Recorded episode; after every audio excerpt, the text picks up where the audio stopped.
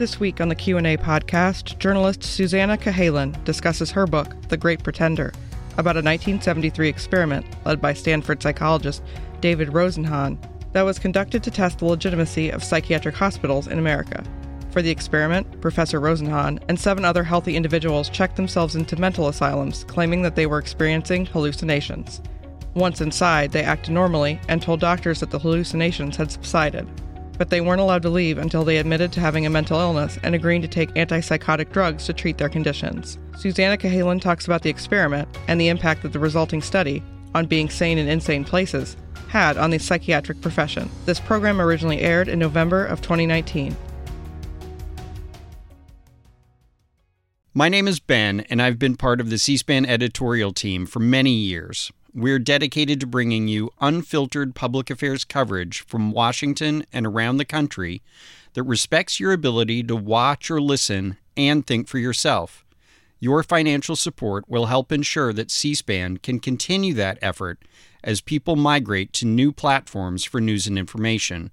Please consider supporting C SPAN's nonprofit operations with a tax deductible donation today. Visit cspan.org slash donate to learn more. If you're struggling to lose weight, you've probably heard about weight loss medications like Wegovy or Zepbound, and you might be wondering if they're right for you. Meet PlushCare, a leading telehealth provider with doctors who are there for you day and night to partner with you in your weight loss journey. If you qualify, they can safely prescribe you medication from the comfort of your own home. To get started, visit plushcare.com slash weight loss. That's plushcare.com slash weight loss. plushcare.com slash weight loss. Hey, it's Ryan Reynolds, and I'm here with Keith, co-star of my upcoming film, If, only in theaters May 17th. Do you want to tell people the big news?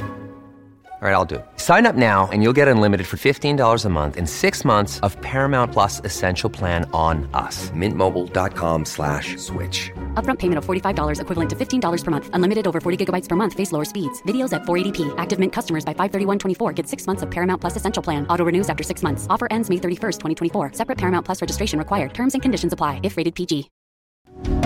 A group of colleagues and I gained admission to psychiatric hospitals by simulating, by faking, a single symptom, which was that we said that we heard voices. And the voices said, empty, dull, thud. The moment we were admitted to the hospital, we abandoned our symptom and we behaved the way we usually behave. The question was, would anyone detect that we were sane? The answer was no. Susannah Cahalan, your new book, The Great Pretender, really centers around the story of this man. Who is he? This is a man, he's a Stanford professor named David Rosenhan, and he was the architect of this amazing study that, he, that you have this incredible footage that you just played called On Being Sane in Insane Places. And just as he described, he and seven other people purportedly went undercover in psychiatric hospitals around the country.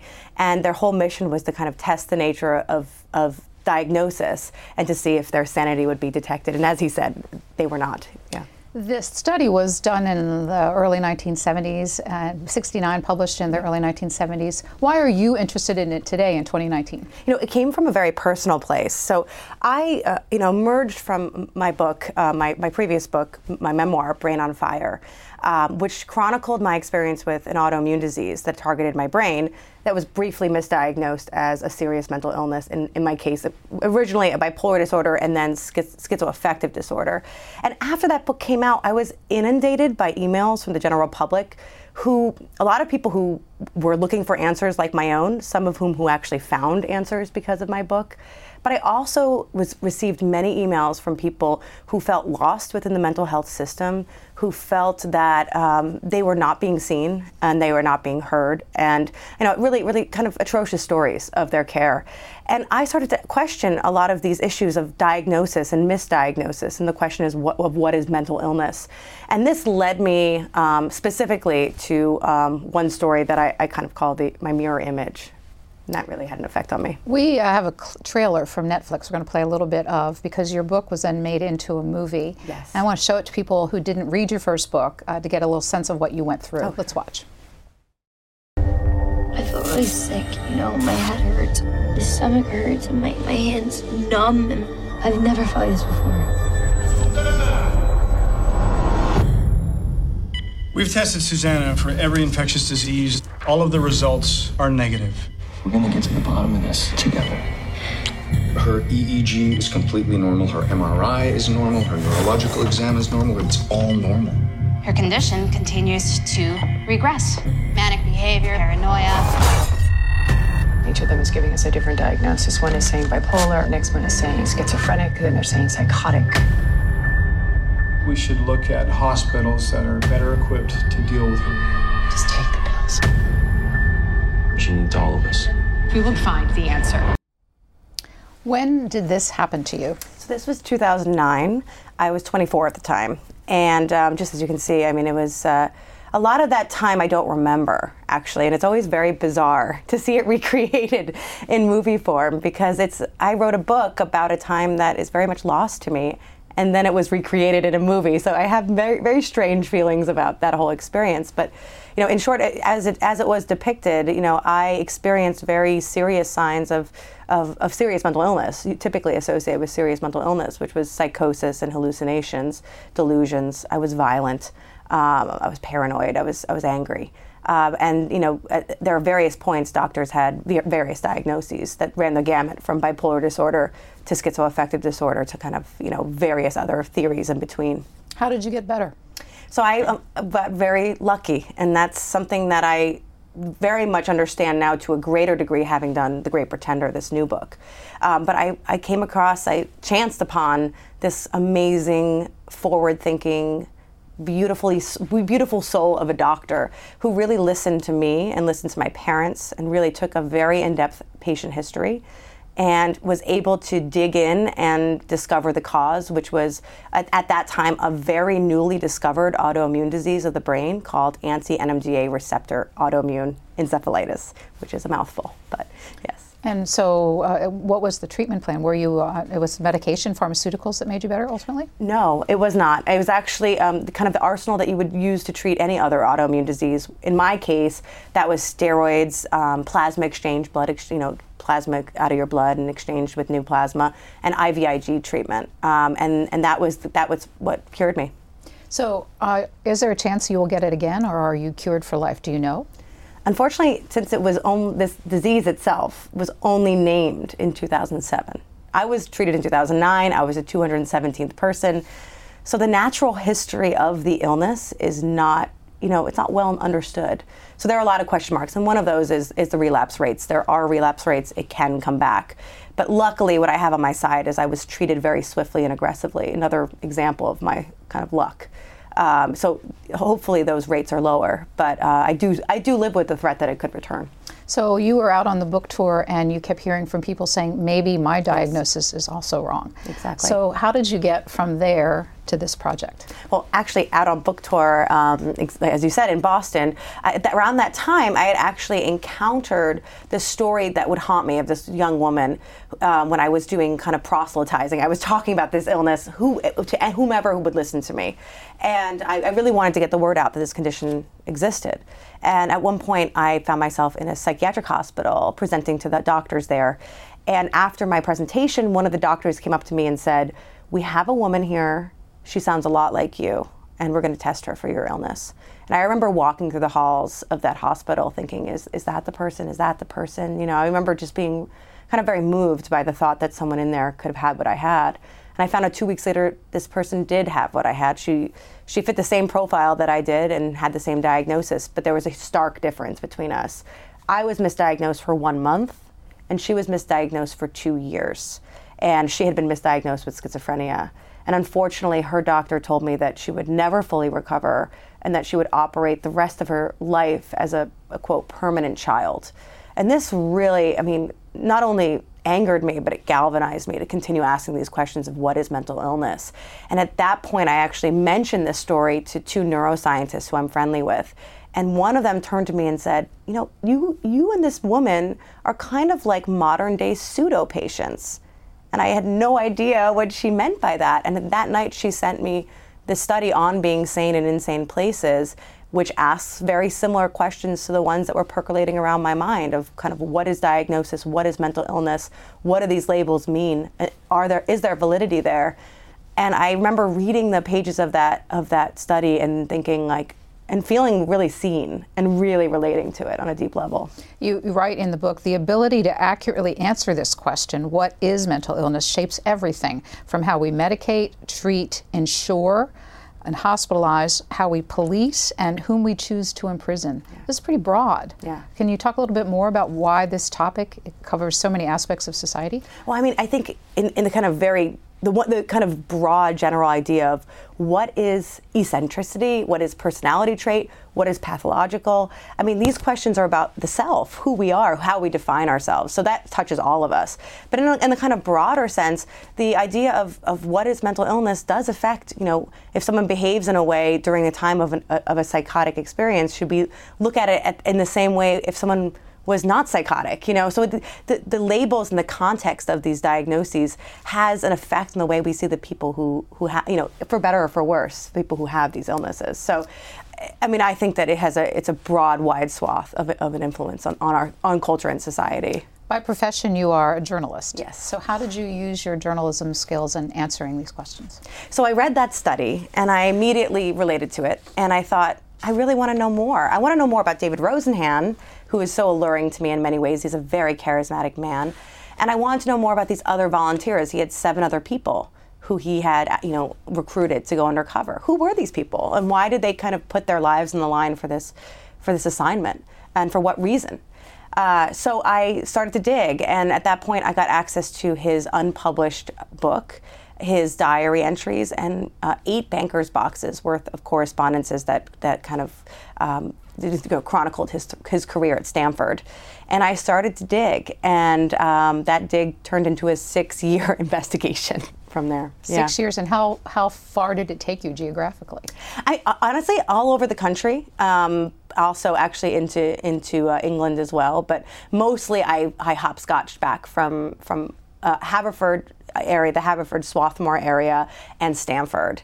And those were kind of my home turfs, but I went everywhere in between, just uh, on this wild goose chase for these seven other people and more information about David Rosenhan himself. Well, we know about Stanford because that's where he taught. What was the Haverford connection? So, st- before he was recruited to Stanford based on this study, when he was working on this study, kind of rumors that he was working on something big reached Stanford and he was recruited there to become a full time professor there, a tenured professor and he was previously at, at, at um, Swarthmore. And it was there that the, the, idea for the study came to him. And it wasn't actually his own idea, which is what I discovered in his unpublished book, but it was actually his students in an abnormal psychology seminar who actually who asked him, you know, we want to see what I, the idea of madness up close. And he actually said to them, okay, if you want to see it up close, become a mental patient. These were his words. You know, go undercover in a psychiatric hospital. And they all said, yes, we want to. And it, what the problem was, when he actually posed this idea to their parents, none of them approved it. So David Rosenhan decided to go in himself. And that's where the kind of germs of this study started. Well, well, I want to get back to the study in a bit, but your readers of your book will also get a brief history of how this country and I guess Western societies have treated mental illness over time. So uh, I'd like to have you walk us through a little bit of that. Let's say the early part of the 20th century, people who were diagnosed with mental illness, what were the options available uh, and, uh, as we, you know, the dawn turned on the last century? I mean, I mean, we've had so many different stages in terms of our the way we treat and view mental illness. You know, I kind of start the book with the story of uh, Nellie Bly. I mean, that's kind of where I start in terms of the modern history of psychiatry, because you can go back to you know, sure, you know, we, we could go back forever, but you know, with ancient Egyptians boring holes in people's skulls to try to release the demons of the mind, these questions have plagued us, you know, humanity for forever. You know, and so, but I started with Nellie Bly um, who is this amazing woman, a, a, a original what we call sob sister, um, who was a kind of uh, who you know they wrote the sob stories. They were these kind of amazing investigative reporters um, back when women didn't do such things. And she, in her early 20s, went undercover uh, in a hospital on uh, Blackwell's Island, now is Roosevelt Island, and it was notorious. It was a, a hellhole. And she went undercover as a psychiatric patient, kind of one of the first to do so in this kind of really um, over the top tabloidy way. And what she found there was appalling. Basically, it, the idea of insanity, or you know, it was a one size fits all. You know, if you were off or different, you could you would be basically put into a hosp- an, an insane asylum, and their care did not exist. Um, there was neglect and there was outright abuse. And what she chronicled in the kind of two-part expose has really shocked the country, um, but was going on all over the place in the, in, during the turn of the century. And who paid for those institutions, which were all over the country at that time? I, I, th- I believe that we paid for them during that time. Too. Yeah, some were private, as as they are now. It's a similar thing. There were state institutions and there are private institutions. Yeah. So then uh, technology started coming along, and uh, there's something called electroshock therapy. Yes. When d- is that still in use today? It is, and it's and actually. What does that do? It's electroconvulsive therapy now. Uh, it's very different than it was then. It's still very controversial. Um, but, you know, it, it's interesting because in the time that David Rosenhan was going undercover, it was still the kind of scary electroconvulsive therapy we kind of think of and we associate with movies like One Flew Over the Cuckoo's Nest. Um, and the, you know these are these are therapies that were created um, that a lot of people describe as sledgehammers because we don't really know how how they work. You know, they send electrical currents to the brain. In the past, they would induce seizures and people would break break their backs and bite their tongues. This this is no longer the case. It's very different now.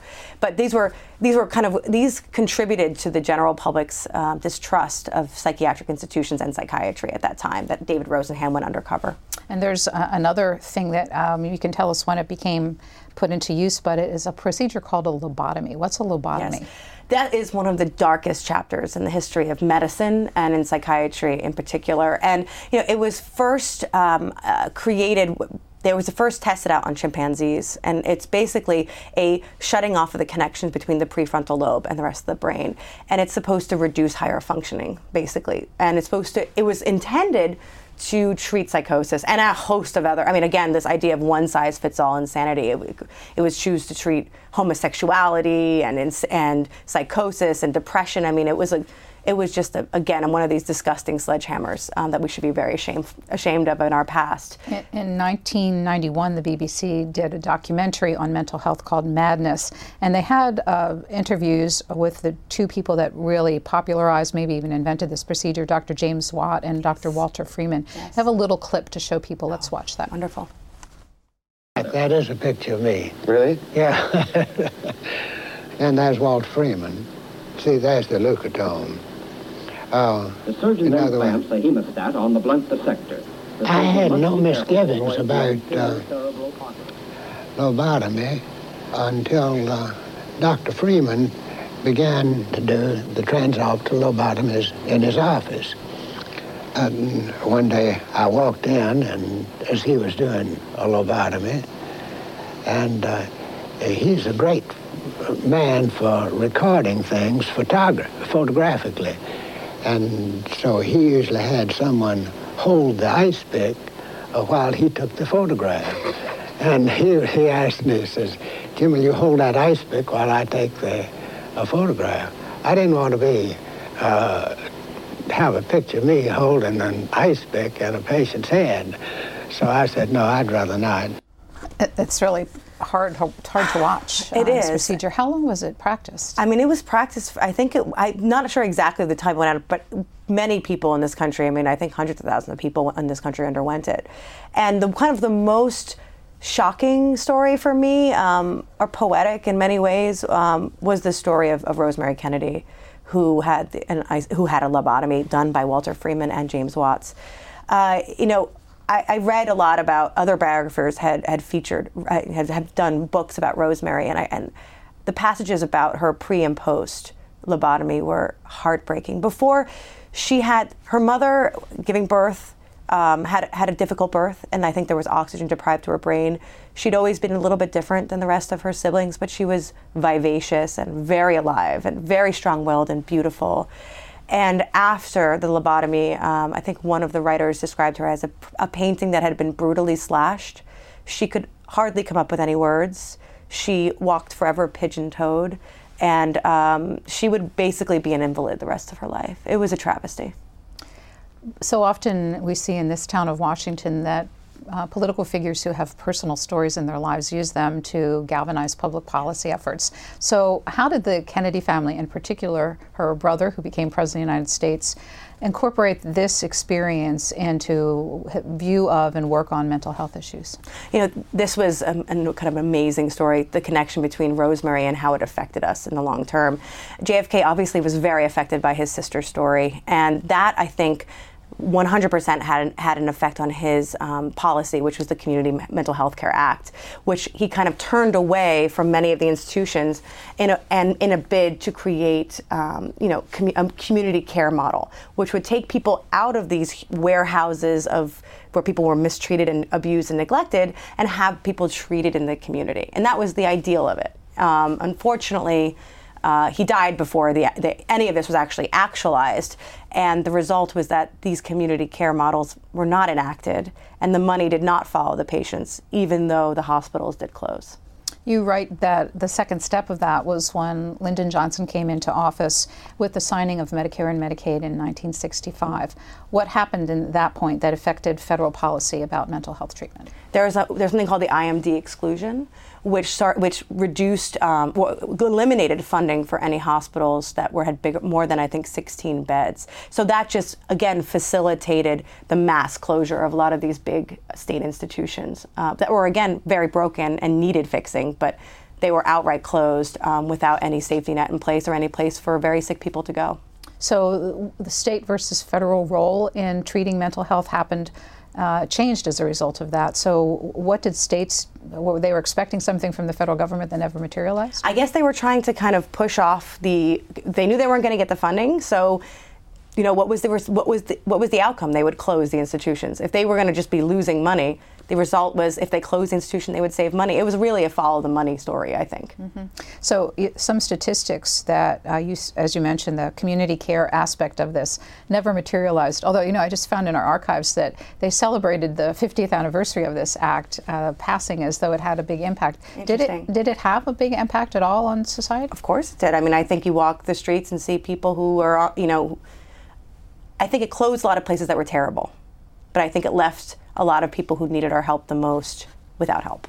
So it had a huge effect on closing very bad places, which is a, that's a great thing.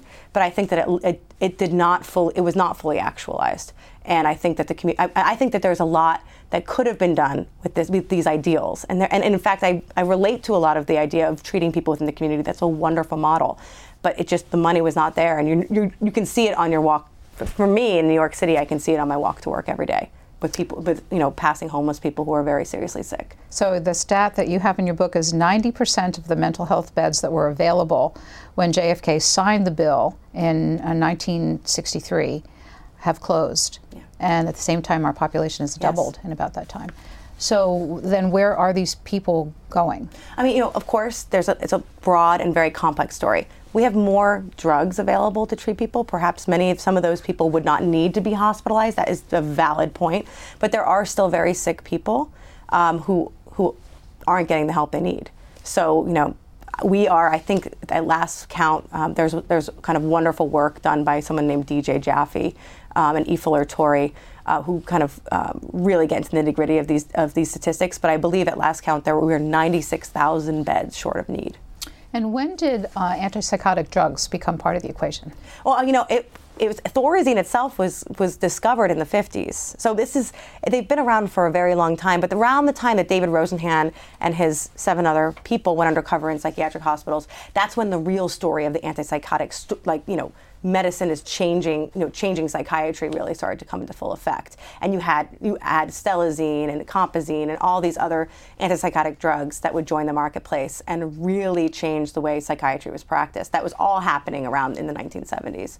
So we're going to go back then and spend a little more time with David Rosenhan and what, uh, how you pursued it and what you found out. Here's another clip from him. Uh, as we look at it, you write In 1969, David Rosenhan walked into the intake room at an unspecified hospital in Pennsylvania and set off a metaphorical time bomb. Let's listen to him and we'll come back and learn how. The term we use to describe the experience is dehumanized. Nobody talks to you. Nobody has any contact with you the average contact of patients with staff was about six and a half minutes a day. Nobody comes to visit.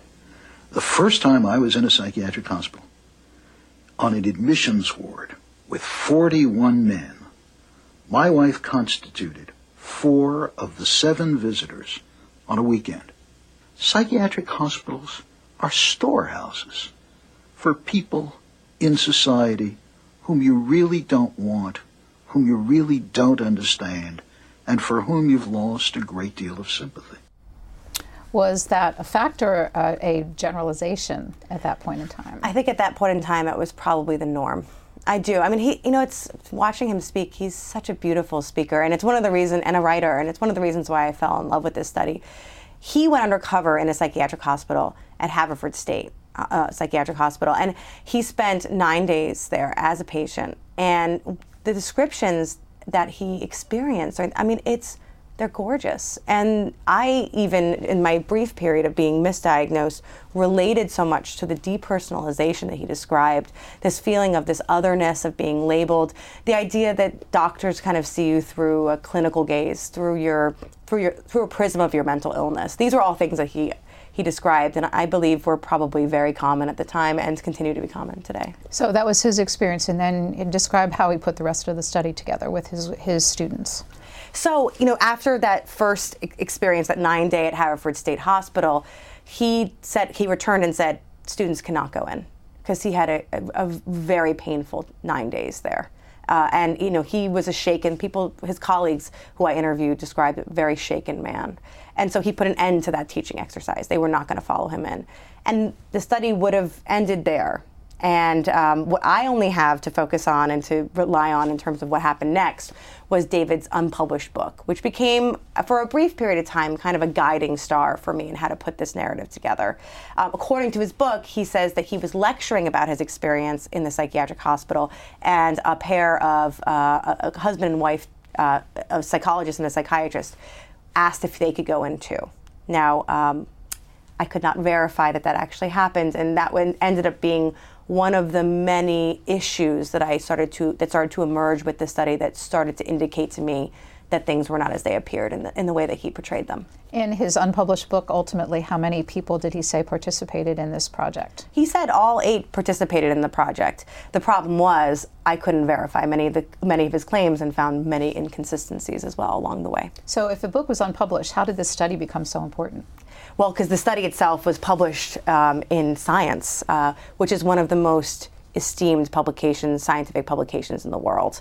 And I think, you know, in many ways, you think eight people. If you know, if you think of a data set as an N in terms of number of, of, you know, kind of subjects, it's not a very scientific or rigorous data set.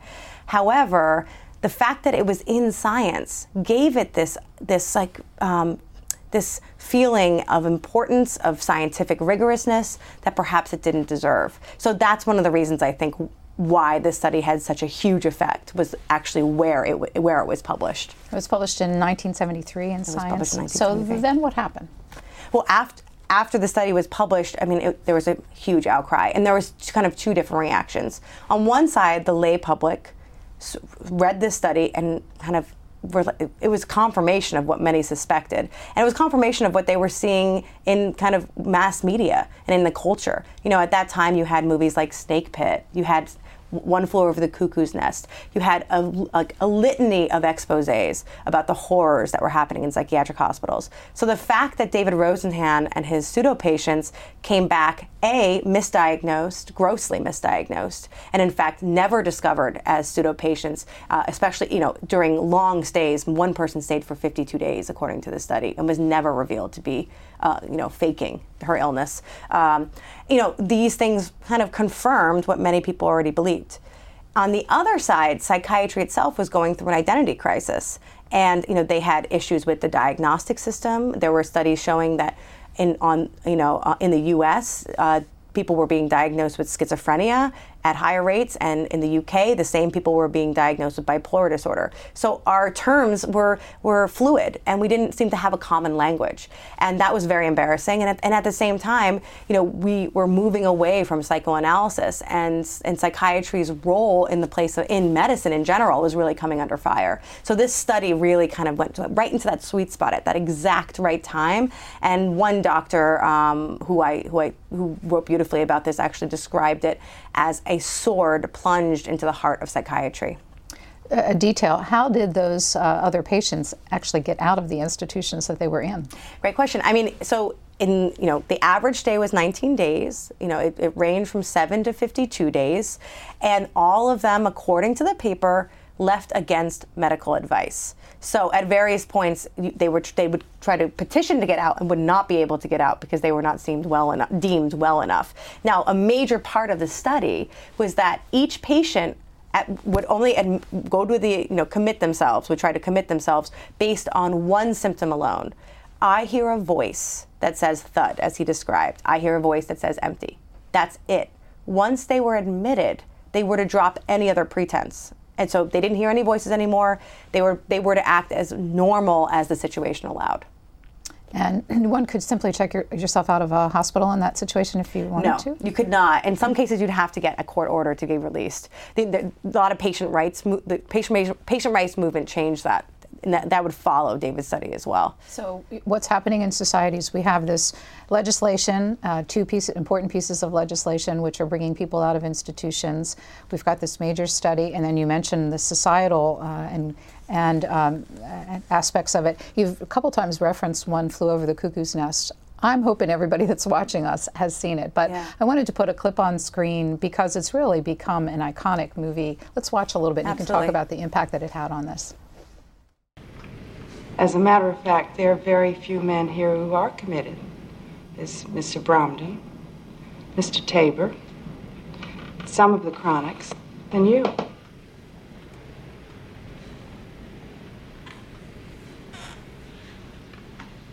Cheswick, hmm? you're voluntary? Mm-hmm. Scanlon? Billy, for Christ's sakes, you must be committed, right? No, no, no, no. Jesus, I mean, you guys do nothing but complain about how you can't stand it in this place here, and then you haven't got the guts just to walk out? I mean, what do you think you are, for Christ's sake? Crazy or something? Mm-hmm.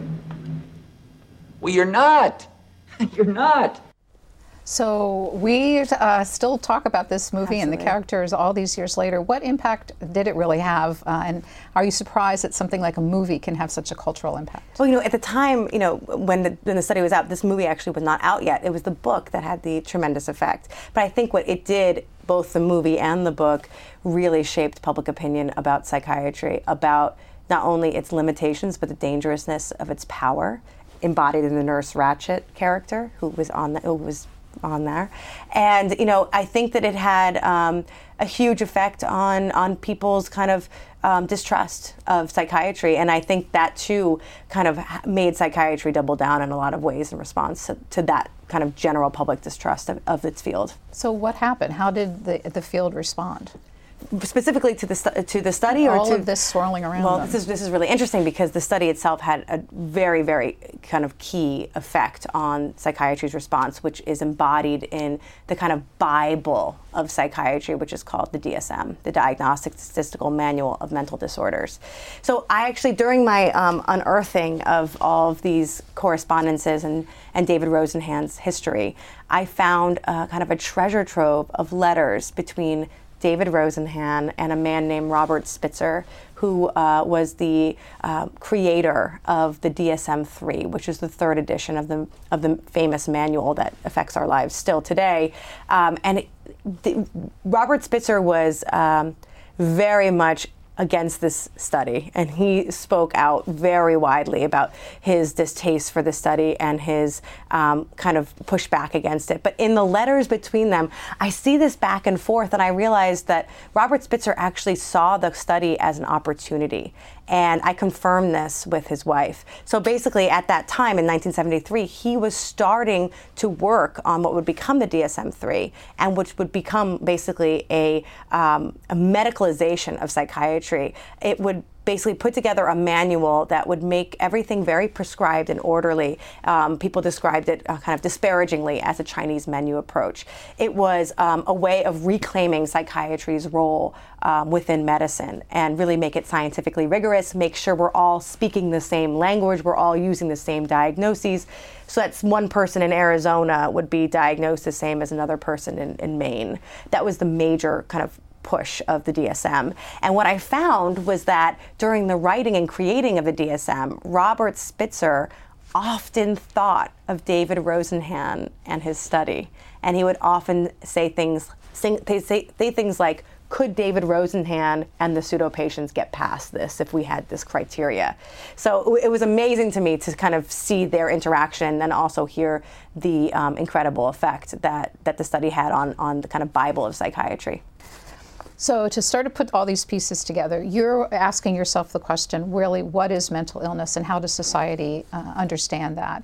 You find out about this, um, this key study that David Rosenhan did that impacted the uh, the profession and really the country's view of it. So, when did you start asking yourself questions about its validity? I would say, you know, when I started to dig dig into those files and I actually got access to David Rosenhan's medical records. That's when uh, questions started to really emerge. Um, and in those medical records, I found that David Rosenhan did not just exhibit a voice that says, thud, empty, hollow, as he often said he did, as was a huge part of that paper. He actually uh, exhibited way more severe signs of psychosis than that. In the medical records, I hear repeatedly that he said he put copper pots over his ears to drown out the noises, that he had been dealing with hearing voices for many, many months, that he had a long history of depression, and that he was often suicidal. And that to me created a far more nuanced and a far, a far more severe portrait of a psychotic illness than I hear a voice that says the empty hollow. And once I got access to that, other things started to not make sense. And maybe things that I had been ignoring previously um, started to fall in line as um, major issues with the study. So you set out to find the other people who participated. Uh, how did that effort go? It was a rabbit hole, um, and unfortunately, I was able to find only one of the original eight. And this is, again, six years of digging. I hired a private investigator. I, you know, interviewed hundreds of people, uh, and unfortunately, could only find one. It was a gra- he was a graduate graduate student at Stanford. He was in David Rosenhan's class on psychopathology, and this was in 1970. And he went undercover at Agnew State Hospital. His name is Bill Underwood and he um, I, I, tracked him down to the austin hills and interviewed him and his wife. And his experience very much mirrored that of david's. He had um, kind of a terrible time at agnew state hospital which was at the time in the process of closing. And he described very similarly the depersonalization. At one point he was even mistaken for another patient who had diabetes and almost given insulin uh, therapy. Another point, he actually swallowed uh, Thorazine because he had been given a Thorazine tablet that was a rapid melt tablet. Um, and the idea of cheeking it, which is how they were trained, what they were trained to do with the pills, just wouldn't have worked with a rapid melt. Um, and so he was drugged and, and, and, in a stupor when his wife visited, and it was it was very traumatic for everyone involved.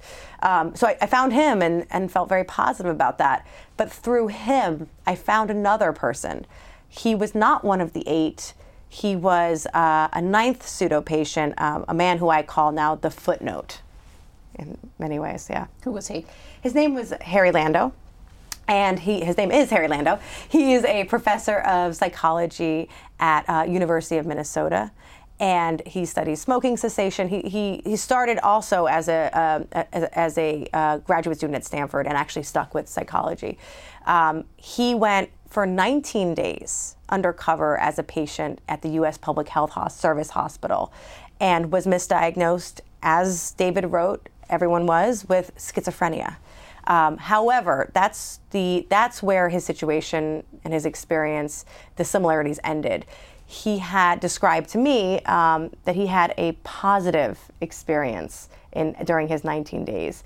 He was an unhappy graduate student at the time. He was in an unhappy marriage. He felt lost and isolated. He felt like he was in a very competitive atmosphere in, at Stanford. And when he had, when he admitted himself to the hospital, he felt this tremendous relief. He walked on the wards and he described them as light and bright. The nurses were engaged. No one wore uniforms. There were men and women they, that sang, they sang Peter, Paul, and Mary in the hallways. You know, he, he had a, a wonderful 19 days and he felt that it was a healing environment.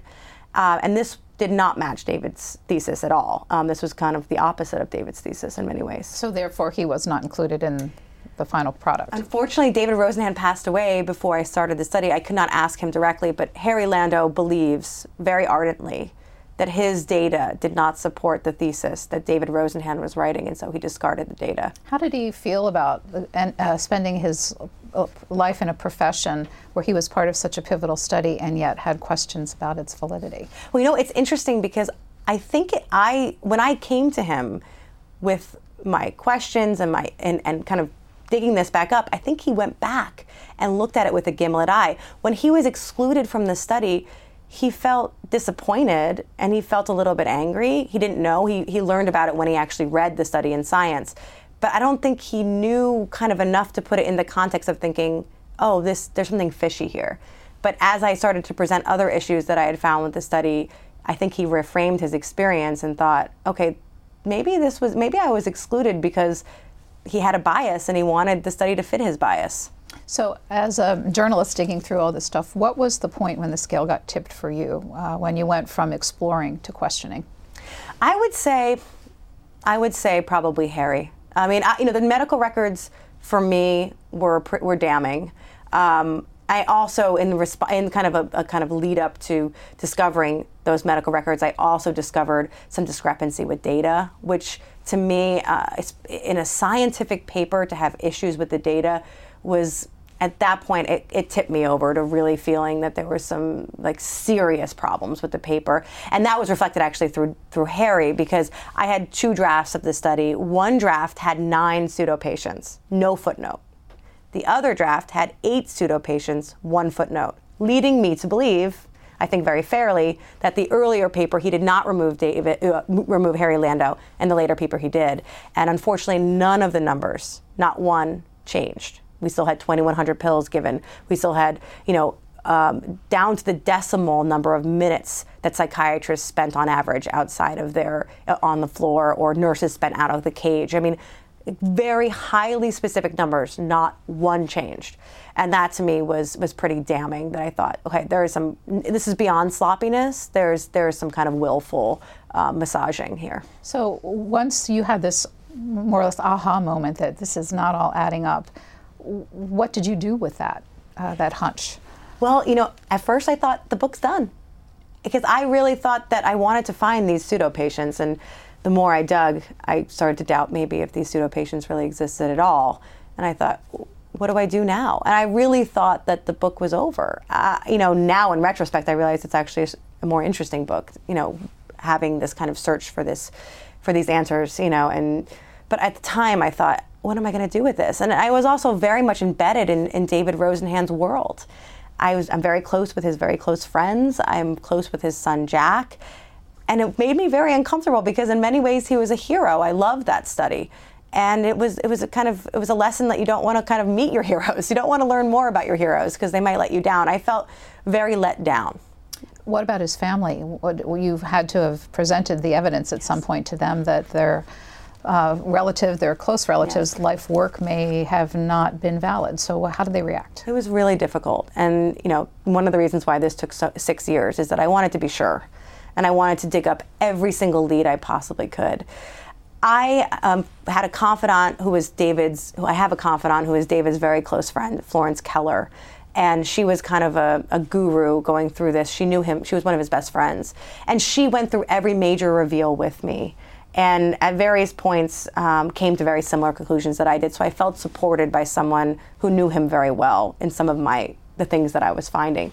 The hardest person to talk to about this was his son, and I, I, I took him out to lunch. I remember when I first had an inkling that things were awry. And I presented some of these issues to him. And his response at the time was My father was a storyteller, but I don't think he would do anything to mess with his research.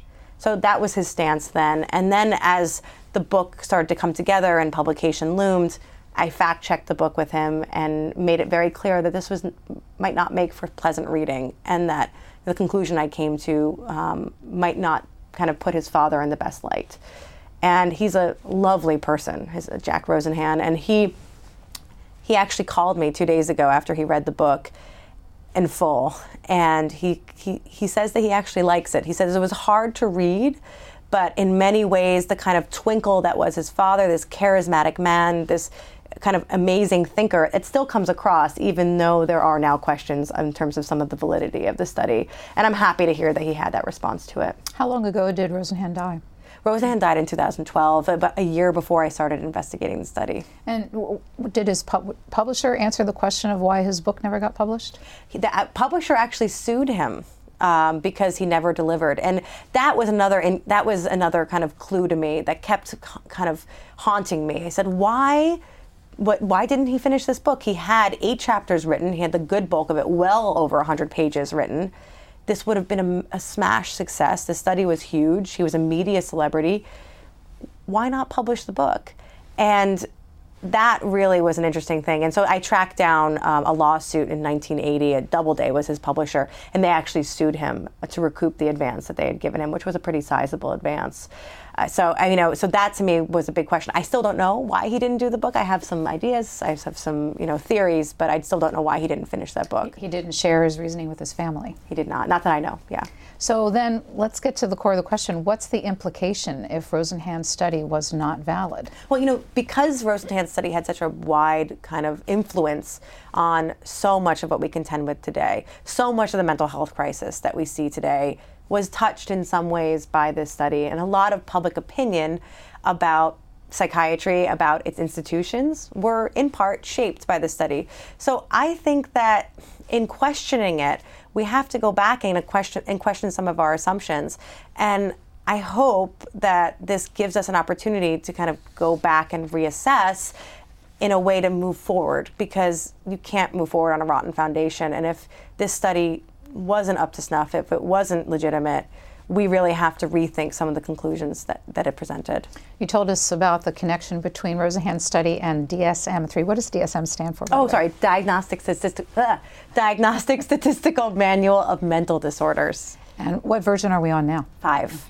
So there was a, a relationship between the development of that and Rosenhan's study.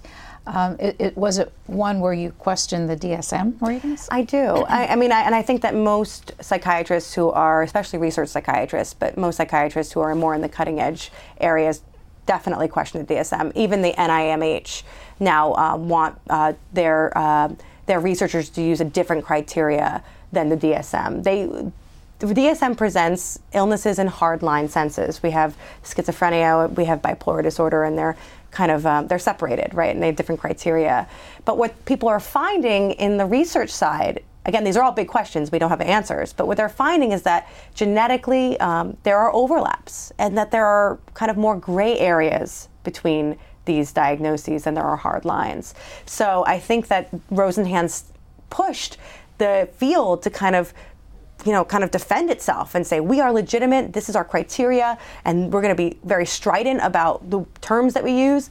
And But unfortunately, in response, it kind of created a black and white system where it, a lot of it's very gray. Everything that, re- that deals with the brain is very gray. And I think that um, we, we, I think there is a reckoning with that today now, too. Here's um, another set of statistics uh, that you report in the book that, uh, I, to me, seems like a demonstration of having this uh, roadmap of diagnoses. Uh, since this period of time, childhood bipolar diagnoses, disorder diagnoses, increased 40 fold in 15 years. There's been a 57 fold increase in children's autism spectrum diagnosis from the 70s to today. Today, 8% of all children in the U.S. are diagnosed with hyperactivity disorder, and 15% of all high schoolers are diagnosed with ADH, attention deficit. Yeah. Um, what should we understand from those numbers? I mean, these, these are such hard questions, right? I mean, these are questions I don't have answers to because hard lines do do kind of protect us against overreach, right? But is this overreach or was it underreach before? I mean, these are questions that we have to grapple with within the field, outside of the field, as a society, and and they're difficult ones. And I don't have the answers for that. So, related to that, we talked earlier about pharmaceuticals. Uh, what impact has been the growth of the pharmaceutical industry had on uh, how we approach all of these questions in society? Well, what's, what's been amazing to me and kind of my pursuit of these questions is that I learned how much medicine, psychiatry in particular, but medicine in general, is man-made. You know, we have these, um, you know, guidelines that um, move and change and adapt, and they're moved and changed and adapt by many things, and some of them are pharmaceutical industry interests. You know, and some is is changing sta- standards. You know, more understanding about technology and our understanding about the body. I mean, there's kind of good and bad with these moving targets, but that was incredibly um, kind of enlightening to me about how how how kind of man-made, how artificial, how um, how gray a lot of medicine is. And I think that the pharmaceutical interest in psychiatry is something that that I think the field is really starting to come to terms with now, right now. You yeah. have been out speaking about this even before the book was published to psychiatry groups and the like. What's been the reaction to you questioning the basic foundational tenets of their profession? I mean, I hope I think the best psychiatrists embrace this because it's constantly moving forward. Robert Spitzer, for example, who created the DSM 3, he created that document to be a living, breathing document because he said, We don't have a lot of knowledge yet. We are talking about the brain. It is an isolated organ. It's impossible to study in real time. We can't like really look at it and touch it. You know, it's, it's, it's a the psychiatry deals is a, with very complex issues, and I think that our hope is that what we are, what we're dealing with right now, will seem primitive in 50 years. So I think people who are really thinking about these issues and really interrogating them welcome questions. We don't push against that. I think what I hope in this book is that, that I raise these questions for a reason, so that we can think more critically about some things that we take for granted as being just the truth. Well, circling back to your own experience with this, uh, where will the questioning come of whether or not this has got a biological or organic base as opposed to mental health? In terms of, of people getting diagnosed. Oh, in terms of if we, if we have like a, a test, a blood test or an yeah, objective so measure, right? Is, are you um, are people beginning to question? Could this be something other than a, a mental health issue? Could it have biological origins uh, that, uh, as your own experience did, uh, the DSM doesn't provide for that. Well, of course, because we don't have those answers yet. I mean, I think that what you're saying it, it's this dichotomy that I think is false. Because I think in a lot of ways, what we're going to discover is that there's really no difference between organic or inorganic or psychiatric versus neuro- neurological. I think there's going to be so much overlap. And I think eventually down the line, this is my hope, and I'm very optimistic, and I'm not a doctor, but this is my hope, is that those terms kind of become outdated um, and that we discard them the more we learn about the brain, the body, and the interface between the two. Yeah, we're uh, getting pretty close to our hour, but there's one aspect of what's happening in society today that we haven't referenced. You talked about the number of homeless people. Some of that's economic, of course, uh, some of it mental, mental illness, and we don't really know, do we, as a society, of how many homeless people have mental illness? I mean, I think there are estimates about 100,000 people with, with um, serious mental illness live on the streets another thing that you've pointed out that we've been doing is putting people in jail with mental yes. illness. I've got one other piece of video. This is from uh, a um, uh, Chicago, uh, where a forward-thinking uh, Cook County official has been trying to uh, introduce uh, this, these questions into how we put people in jail. Let's watch that. An average of 70,000 men and women pass through Cook County Jail each year many more than once. What percent do you think here really shouldn't be here? I would suggest conservatively that half of the people here in the jail uh, shouldn't be here. The county sheriff, Tom Dart, says the jail has become a dumping ground for the poor and mentally ill. So another big societal question that we yeah, have to ask. He's amazing. I think the work that he's doing is incredible. I know he put a psychologist that's the head warden, I mean, of his jail. He's basically coming to terms with the reality that many of us don't want to face. The fact that we're putting people who are very sick in prisons and jails in places that are not healing. They're punitive. You know, they're they're actually the opposite of the place that they should be. And I, I like that he's at least facing this head on, and he know he's saying this is the situation, and we have to deal with it head on, and we have to we have to come to terms with the fact that we are putting sick people in. You know, it, we're imprisoning sick people. Uh, and and I just I just really think that it's it's it's a testament to to his kind of his his way of seeing the world that he's doing. So is Washington uh, it, it, right now we're of course uh, very much in, in, in involved in a the impeachment issue here, and a lot of policy issues are, are not being attended to. But has this are these questions being discussed in Washington D.C. with federal policymakers, or is it mostly state and local policymakers that are thinking about homelessness and the connection to mental illness, prison population and the connection to mental illness? I mean, I think you're seeing kind of movement or lack thereof in the state side. I mean, I think I think across the board, from my perspective, we're, we're losing this we're losing this issue. If we if we have uh, you know one of the more forward-thinking jails saying half the people don't belong here, clearly we're we're not we're not doing correct. We're, we're failing on a federal and a state level. Um, but I think that there are some some bright spots in in my experience. Uh, my experiences. There are some interface between um, police and um, and mental health uh, experts that seem to be there are mental health courts that divert people who are seriously mentally ill before they even get into the prison and jail system. So there are some some kind of um, initiatives that seem to be doing something. But I think in so many ways uh, we are are so behind as a culture, and this is something that I think.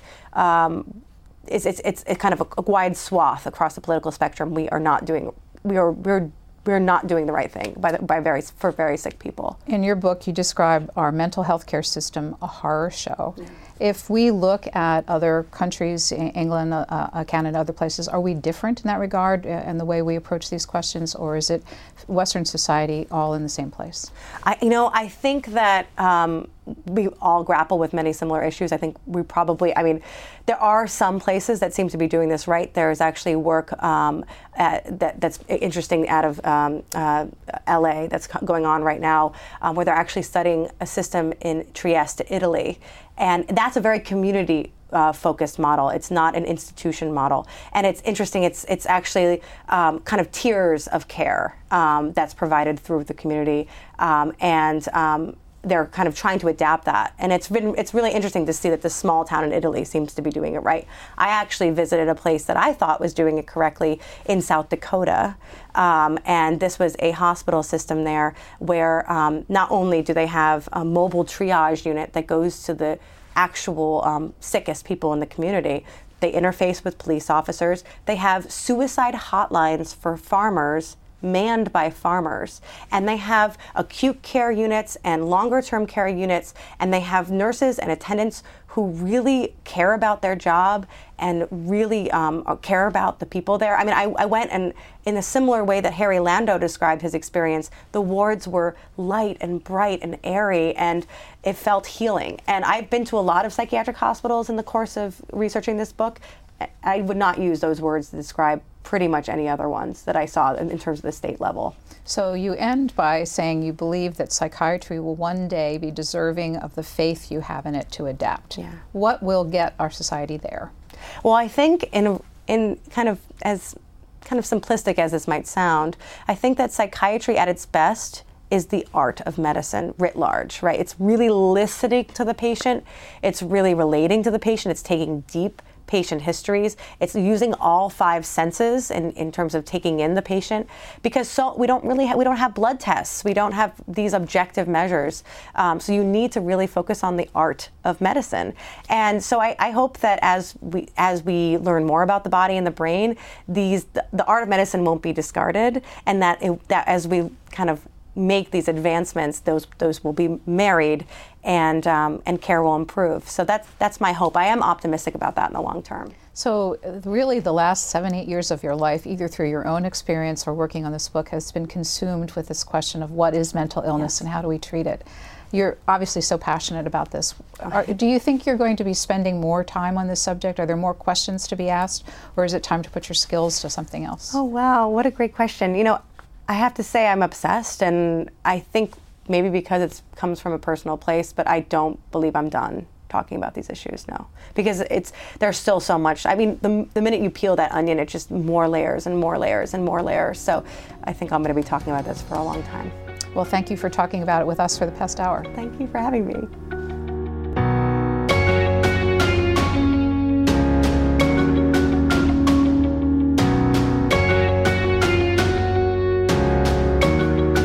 All Q&A programs are available on our website or as a podcast at cspan.org.